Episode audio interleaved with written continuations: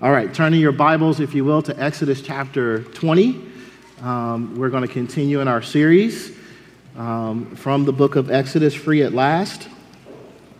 And we are looking uh, at verses 18 through 21 this morning of Exodus chapter 20. Listen to the word of the Lord.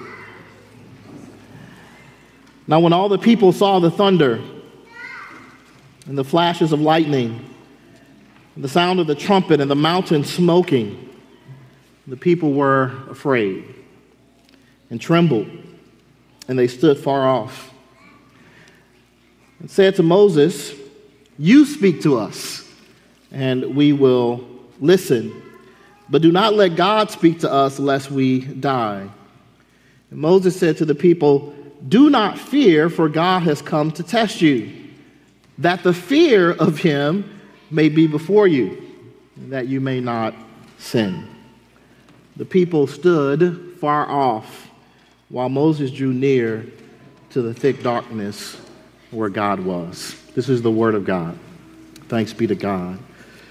Father, as we, all of us, gather now uh, before your word, uh, we pray that you would help us to submit to your word, to believe it, to lay it up in our hearts, to practice it in our lives. Uh, I pray that you would do that work in us by the power of your Spirit, that you would conform us in the image to the image of your Son. As we together listen to your word, we pray in Jesus' name. Amen. Uh, one writer says, Fear can give us a healthy dose of reality. Fire can be used to light up a dark room, but it also has a fearsome power and can destroy an entire forest or neighborhood. We have a healthy fear of fire, respecting its power. Volcanoes, volcanoes can create islands, but we must have a healthy fear of their power and not be cavalier when approaching them. When we don't show proper respect or fear for nature, disaster can result. When the Israelites approached Mount Sinai, to enter into a formal relationship with the Lord, to be his people, and they his God, uh, and he their God. They were not dealing with nature, but rather with the one who brought everything into the natural order of, of things. Indeed, God's descent on Mount Sinai and what we call uh, a theophany was in part a demonstration of his power over the natural order. The lightning, the thunder, the smoke, and even the trumpet sound were all displays of the awesomeness of God's power and were meant to impress upon the people that they were approaching someone who was to be feared. Indeed, the one who was to be ultimately feared above all in their lives.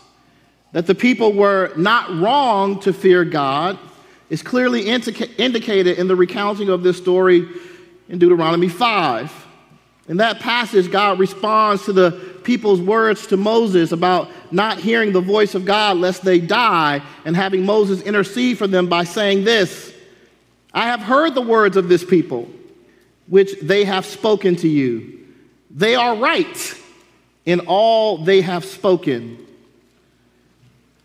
Oh, that they had such a heart as this always, to fear me and to keep my commandments, that it might go well with them and with their descendants forever.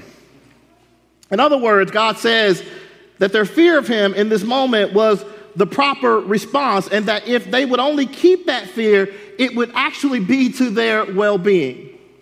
And yet, in the passage uh, uh, in Exodus, we hear Moses say two things about this fear of God that, that don't seem at first to fit. Uh, uh in, in verse 20, we read this Moses said to the people, Do not fear, for God has come to test you. That the fear of him may be before you that you may not sin. In other words, don't fear, but fear.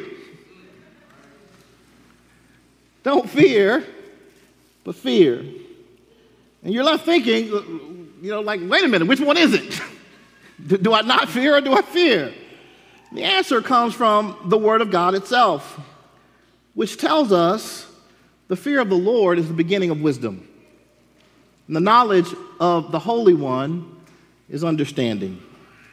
It is right, in other words, brothers and sisters, to fear the Lord. Only that fear is not meant to drive us away from Him in terror, but rather to draw us near to Him in reverence. Moses' says, do not be afraid is a call to the people to not draw back from the Lord, but to draw near to Him.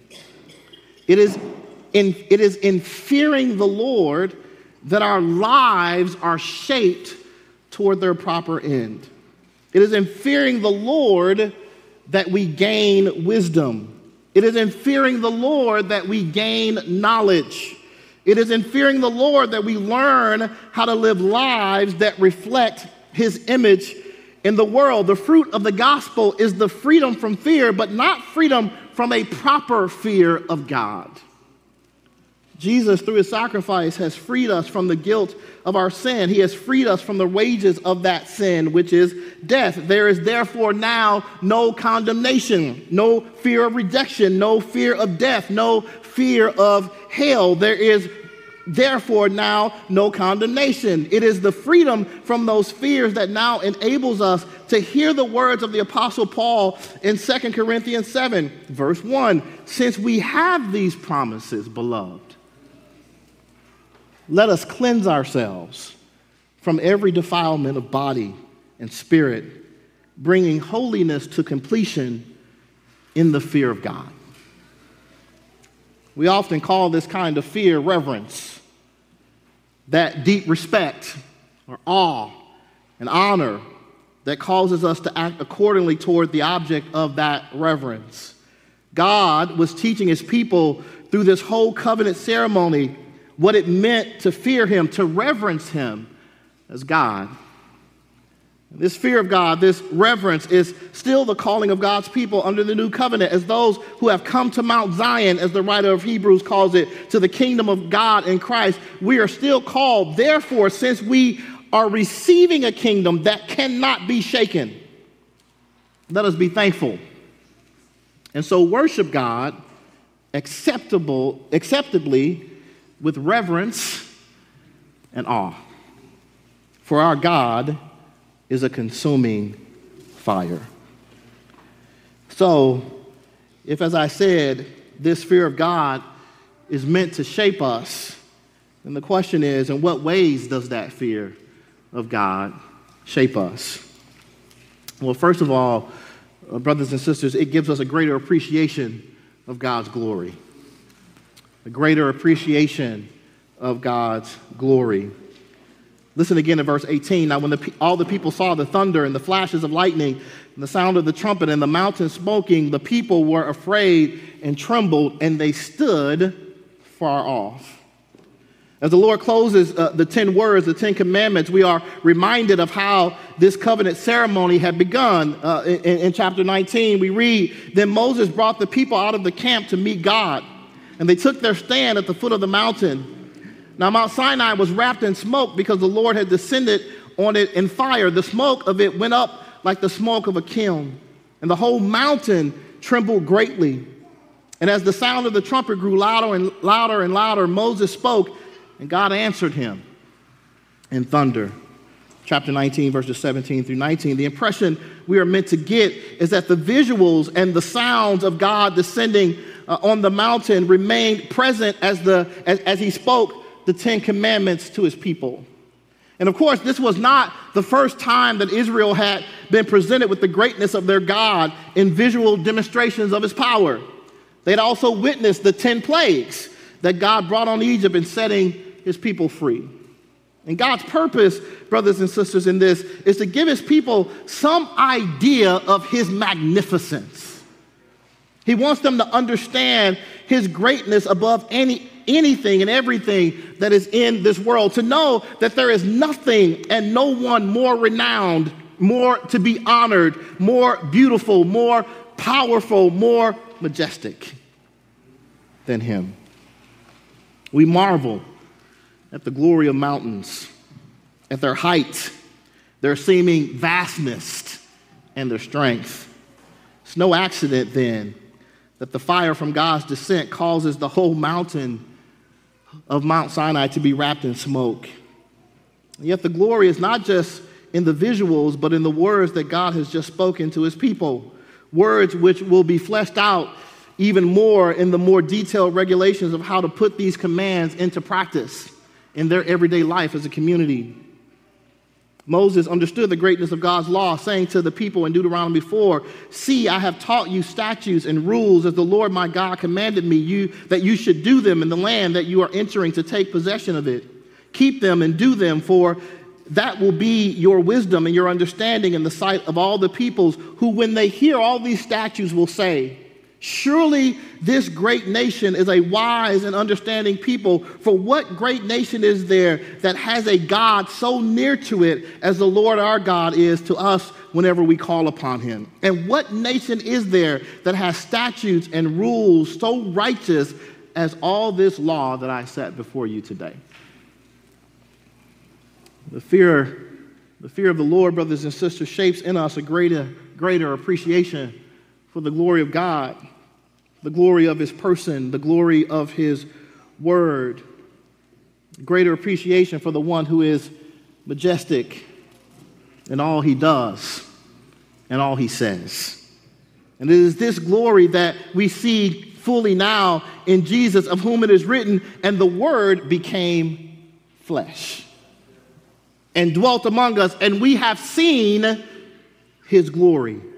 Glory as of the only Son from the Father, full of grace, truth the majesty of that theophany on Mount Sinai and the majesty of those words spoken from Mount Sinai have now come to full expression in our Lord and Savior Jesus Christ. To reverence the Father is to reverence the Son, who is also God, blessed forever, and shares in the glory of the Trinity, Father, Son, and Holy Spirit. To fear God is to grow in our appreciation of His glory, a glory that we fully see now in relationship with Jesus. Which begs the question for us this morning. Is Jesus the most glorious thing in your life?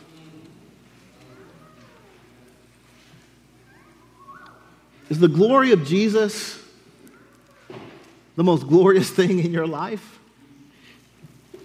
Fear of the Lord should lead to a greater appreciation for the glory of our God. The glory that in the new covenant is fully manifested in Christ Jesus our Lord. And the way we know if we are growing in our appreciation for the glory of God in the person of Jesus, is to examine if we are indeed being transformed by that glory. As we see it, as we behold it in Jesus, is it transforming us? And speaking of the greater glory of the new covenant, the apostle Paul says in 2 Corinthians 3:18, and we all with unveiled face beholding the glory of the Lord are being transformed into the same image from one degree of glory to another, for this comes from the Lord who is the Spirit. As we deepen in our knowledge, our understanding, our experience with Christ, are we changing? Are we in our thoughts, in our speech, in our actions becoming more and more like our Lord? Indeed, the Word of God says that this is the purpose of God for us. For those who He foreknew, foreknew He also predestined to be conformed to the image of His Son in order that we might be the firstborn among many brothers. And so, brothers and sisters, the call is to submit to that transforming work of God through His Spirit, to cooperate with the Spirit in allowing that glory that we see in Jesus to be shaped in us, is to allow His humility, His love, His gentleness, His mercy, His kindness to be shaped in us.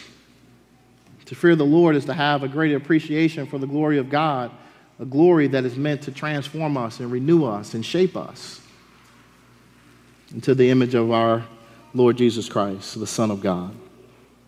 Reverence for God leads down this path of transformation as we more and more behold the glory of our Lord. Amen. The fear of the Lord leads to a greater appreciation of the glory of our God, it also leads to our sanctification. Listen again to Moses' response to the people's fear. Moses said to the people, Do not fear, for God has come to test you, that the fear of him may be before you, that you may not sin. What does God want for his people? He wants them to be free from sin, to be free from what leads to death in all of their relationships, to be free from what leads to death in their relationship with Him, with, with, with, ourselves, with each other, with our neighbors. God, through His laws, was not just teaching Israel what sin is, but also what righteousness is, what leads to life. Paul himself, in speaking about God's law, will say the law is holy and, and the commandment is holy and righteous and good. In other words, the problem is not is what the problem is not with what God has commanded, the problem is with us. And the people will come to learn that they cannot gain righteous standing through the law, that they are guilty and need a Savior. But, but the life that the law points toward will remain possible for all those who look to God by faith for the grace and power to do what He says. Indeed, the coming of Jesus is not a relaxation of God's commands, but rather a new standing and power through the Spirit to do what He commands and to know that when we fail, we have an advocate with the Father, Jesus, the righteous one. Just remember as Christians what John tells us for this is the love of God that we keep His commandments, and His commandments are not burdensome. 1 John 5 and 3. The point is that the fear of God moves us to put to death the deeds of the body, as Paul says. The fear of God is a sanctifying fear that motivates us to care about living out our salvation in thought, in word, and deed, as God calls us to. Yes, grace teaches us to say no to ungodliness, as Paul reminds us in Titus 2, but he also tells us in Philippians 2, therefore, my beloved, as you have always obeyed, so now, not, as, not only as in my presence, but much more in my absence, work out your own salvation. How? With fear and trembling. For it is God who works in you, both to will and to work for his good pleasure. God desires our sanctification. He is committed to conforming us into the image of his son and our Lord Jesus Christ. Just as he was committed to shaping and forming his old covenant community, so he is in conforming us under the new covenant.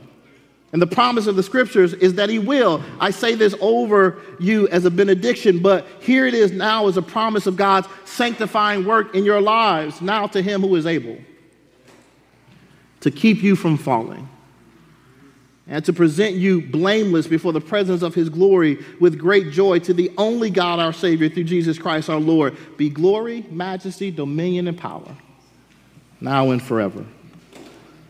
Amen. The fear of God, that deep respect and reverence and awe and honor that we are to have toward our Lord, is meant to motivate us toward sanctification toward doing what Paul tells us in Philippians to work out our own salvation, knowing that God Himself is at work in us.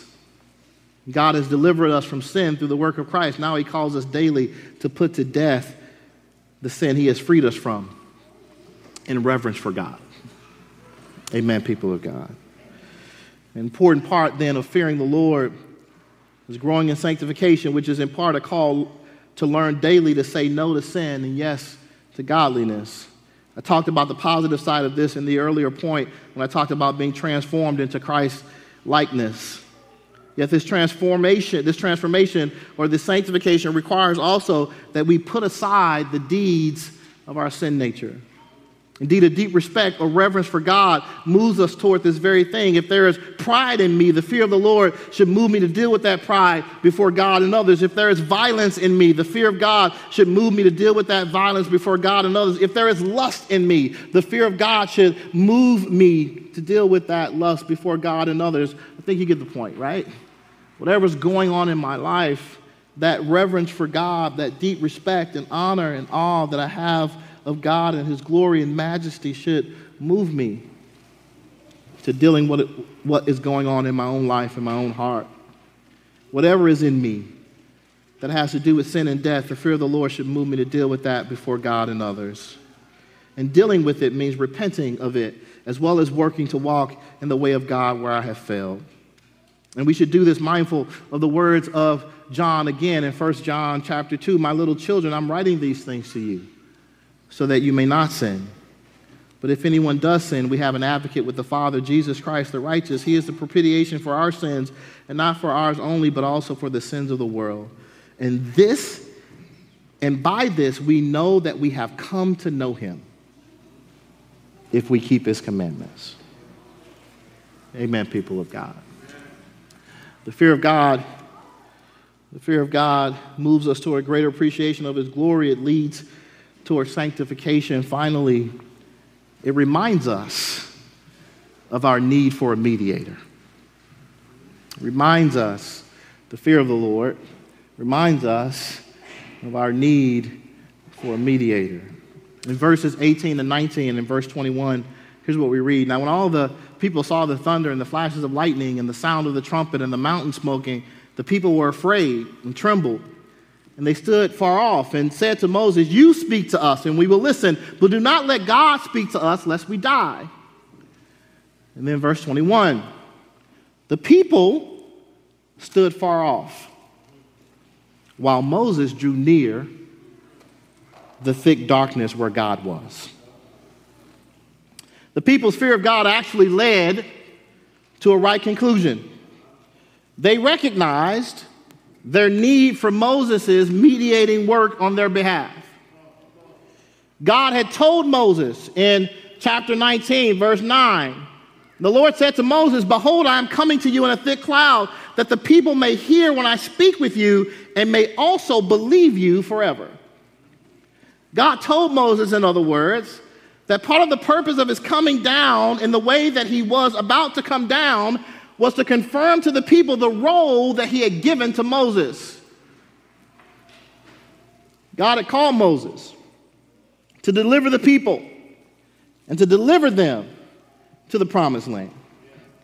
He had given to them the given to him the special role of functioning as a mediator between God and the people. And now recognizing the power, the majesty of God, the people who have grumbled against Moses and would in the future realize, at least in this moment, that they need Moses to mediate for them. They, they, they, need Moses to talk to God for them and deliver his word back to them. They, they, they need someone to stand between them and certain death. They need someone who will go into the darkness of that mountain for them and come back alive. Moses, we can't draw near to God on our own behalf. We need a mediator to stand before God and on our behalf. And what the people could not know fully then is what you and I now know.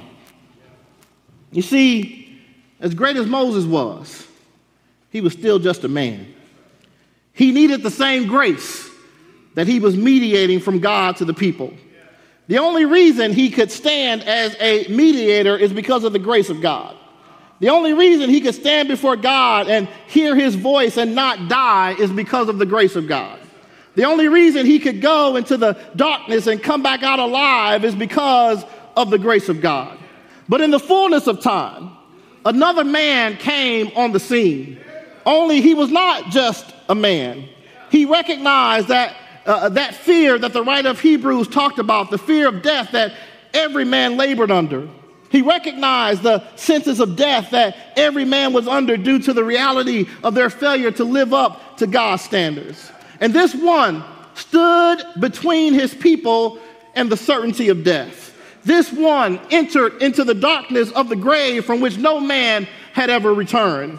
Only there was a difference between this one and Moses. For this one, by his own testimony, declared regarding his own life, No one takes it from me, but I lay it down of my own accord. I have authority to lay it down, and I have authority to take it back up again. This charge I have received from my Father. So death grabbed him, but it could not hold him. The grave engulfed him, but it could not keep him. Moses walked into the darkness and came back out because of God's grace. Jesus walked into the darkness and came back out because he is God. Death could not hold him. The veil tore before him. He silences the boast of sin and grave. The heavens are roaring, the praise of his glory, for he is raised to life again. He has no rival, he has no equal. Now and forever, God, he reigns. He is, his is the kingdom, his is the glory, his is the name that is above all names. And because he is who he is, we can rejoice in the word of Hebrews. Since then, we have a great high priest who has passed through the heavens, Jesus, the Son of God. Let us hold fast our confession. For we do not have a high priest who is unable to sympathize with our weaknesses, but one who, in every respect, has been tempted as we are, and yet without sin. So let us then, with confidence, watch the change. Let us then, with confidence, not stand far off because we can't approach the mountain. Let us, with confidence, the writer of Hebrews says, draw near.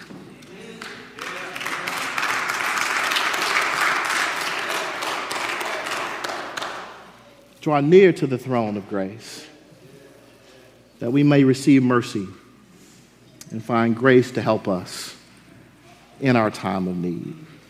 Amen, people of God. The call here is to remember that we need and have a mediator in Christ Jesus our Lord. Satan wants to turn our rightful fear of the Lord into terror. Wants us to fear, wants us to fear approaching God, to, the, to believe that we have no rights or privileges to the throne of grace. But it is not terror that we are invited into if our faith is in Jesus, but rather a deep respect and reverence for God. And in this deep respect and reverence, we are invited not away from the throne, but near it. Don't let Satan lie to you. Don't let your own sin nature lie to you. Don't let the world in those places where it set itself against God lie to you. Don't let any of these enemies lie to you, causing you to believe that you cannot approach the Lord. Jesus died, and his blood has gained us access to God.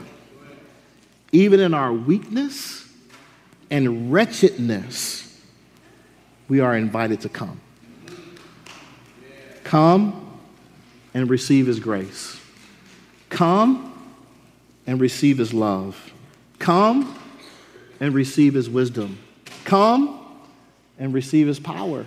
Come even and receive His correction. Don't ever forget that you have a great high priest. And sing the words of this song over yourself and over others. Jesus, my great high priest, offered his blood and died. My guilty conscience sees no sacrifice beside. His powerful blood did once atone and now it pleads before the throne. And now it pleads before the throne. Amen, people of God. We're called to fear the Lord in the sense of that deep respect and reverence and honor that we owe to him as the King of Kings and the Lord of Lords.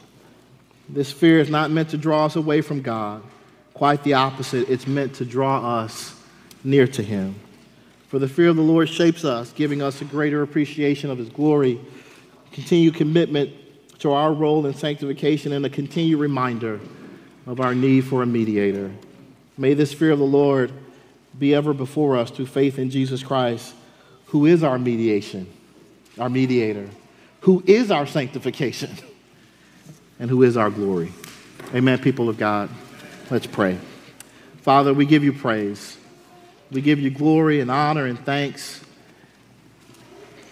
for making us your own people, for drawing us near to yourself and reminding us in Jesus of your great love for us. Help us, Lord, as your people, to have a genuine and deep respect and awe and honor for you.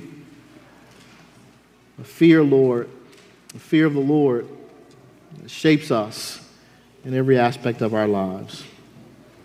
Indeed, Lord, I pray this over your people as I close that they would taste and see that the Lord is good, that they would know that blessed is the person who takes refuge in you. I pray, as the psalmist invites us in Psalm 34, I pray that we would fear the Lord, we who are his saints, and know that those who fear him lack no good thing. Pray this in Jesus' name.